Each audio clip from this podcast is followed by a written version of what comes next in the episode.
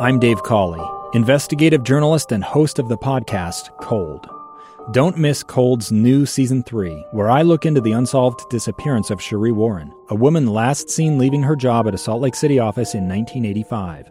Police cast suspicion on Cherie's estranged husband and boyfriend, but never made any arrests or recovered Cherie's remains. Find Cold Season 3, The Search for Cherie, anywhere you get your podcasts. Live Mic with Lee Lonsberry. Have you taken that civics test yet? Did you make your way over to my Facebook page? Please do so.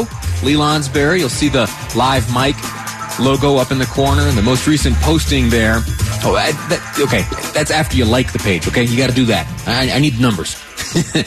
You'll find a link to a KSL News Radio quiz, uh, which shows uh, about 22 of the questions that you could potentially be asked if you were to take this uh, full civics test. I uh, did very well, 22 out of 22. Not to brag, uh, but let's see if you can if you can get those 22 points yourself. Leave me a note there uh, on Facebook. Right now, though, I am pleased to be joined by Katie Gorka. She is the director of Civil Society and American Dialogue at the Heritage Foundation's uh, Feulner Institute. Uh, she has an article uh, under the headline "Why We Must Advocate for Better Civics Education in Our Schools." Katie, first off, thanks for joining me. How are you? Hi, Lee. Thanks for having me. It's great to be here. L- let me ask you the question posed by your headline. Why must we advocate for better civics education in our schools? Well, I mean, I think the events of the last week uh, are, are the answer enough for that question. You look at everything that's happening in our country. Um, you know, we know for a while that the whole direction of civics education has been going downhill, but I think the events of the recent weeks are really the culmination of that decline. The fact that we've got everybody out advocating for the destruction of the American idea. This is the product of the decline of our civics education. And I think if we let it continue to go this way, we're going to have a real problem in this country. You think if if the the individuals who have taken to the streets and are tearing down these uh, statues and monuments and memorials, if they had a better understanding uh, of uh, of things here in this country, the history in particular, they'd be slower to tear them down? Yeah, I think you've got two things going on at the same time. I think, first of all, they have no understanding of what our founders were about, why they felt the need to create the country that they did, and why it was founded on the principles that it was. You really have to understand everything from Greek philosophy to Roman law to you know, British uh, civil law, you know, all the way up through to the American founding. There's a whole progression of how we arrived at the American founding. Kids don't understand that anymore. Not only that, though, but you have the very opposite thing happening as well, which is we have teachers teaching kids that this country is fundamentally flawed. We're, they're teaching our kids to actually hate this country, to uproot it and change it. I mean, one of the most frustrating things of all is we've got these, um, you know, you've got teachers across the country teaching what they call action civics, right? This is civics where kids go out and on school time they protest in favor of progressive causes. And so it's like we're raising up a whole generation just to go out and tear down this country that this is a this is a criticism that's been leveled against higher education for some time that it is a haven uh, for liberal ideals. And those uh, young people who go off to college come back indoctrinated with the uh, with the progressive and liberal attitudes of their professors. But you in your article assert that it is now drifting uh, even into the K through 12 scenario Hundred percent, and this this is what we're hearing across the board. It's absolutely happening in K through 12, and colleges are telling us. College professors, um, you know, those who are still conservative, are telling us by the time kids get to college, they're already indoctrinated. And we're seeing it, you know, with the types of content that kids are being taught increasingly. I, I'm sure a lot of your listeners are already aware of this. All the ridiculous stuff that's going on on the sex education front, the, the sort of really inappropriate content for kids, um, and the, the, the civics and the kind of progressive causes, that's a part of it. They're getting it much earlier than, than, you know, college age. You, you pointed out in your article uh, a sense of the a sense of scope here. What what the situation we were really looking at is. And in fact, it's the reason I brought up this civics test, uh, the the U.S. citizenship test, and the uh, the reason I've posted on Facebook.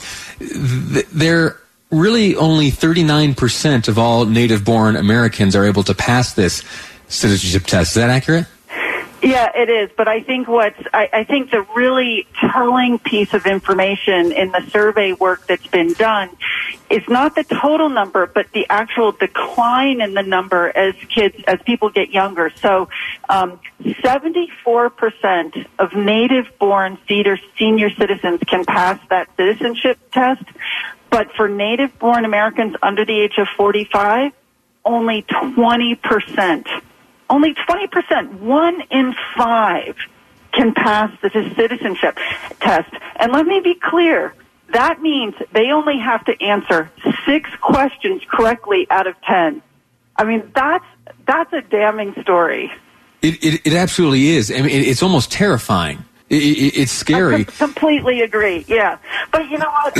I don't know if you're. I don't know if you were going to go in this direction, but I, I also I don't want people to be discouraged. You know, the whole point of the the article that I wrote was actually uh, drawn from a webinar that we did recently at the Heritage Foundation because we're very very committed to seeing civic civics edu- education restored in our schools. And I don't want people to despair. There's a lot that people can do to reverse this for people who care about this. Um, there are so many different ways to engage. Um, we talked a lot about the importance of school boards. Uh, we talked a lot about parents actually finding out what teachers are teaching their kids. You know, one of the great blessings of this time of the coronavirus with kids at home is that parents actually have a lot more access to what their kids are learning parents should pay attention. And if they don't like what they see, they take it up with their teachers and they start to work with other parents and try to turn it around. And you, if, if you could pick a level of government where you would advocate these types of changes, you would see it at the, at the state level in state school boards or even more local, or, or should there be a, a, more nationwide effort? No, I think it really, you know, at this point, in, in the country, education is really a local issue. It really needs to happen at the local school just district level. So people really need to engage. But you know, and and having said that though, I I would even say I think it's worth engaging with individual teachers. I don't want to paint it like all teachers are evil and they're all trying to teach progressive causes. I mean, I think we have a huge problem with the teachers unions and you know that's a very big problem. They are they are so skewed to the left, but I think that there are still a lot of teachers that want to do the right thing. It's important that they hear from parents. If parents are not happy with what their kids are being taught, they need to go in and talk to the teacher, talk to the principal, and if they're not getting the kind of solutions that they want, then they need to engage at the school board level.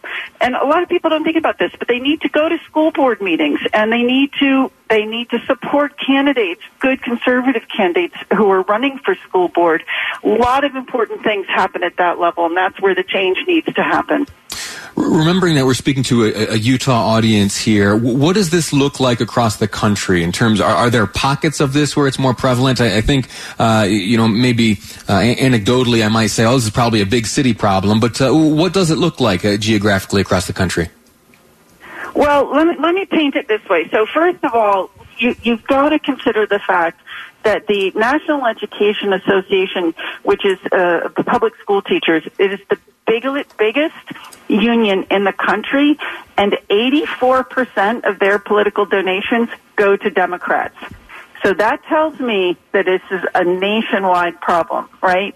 But if you if you do get down to the school, I mean to the district level or to the state level, um, you know, part part of me wants to say some states are better and some are. So Florida right now, for example, is doing very well.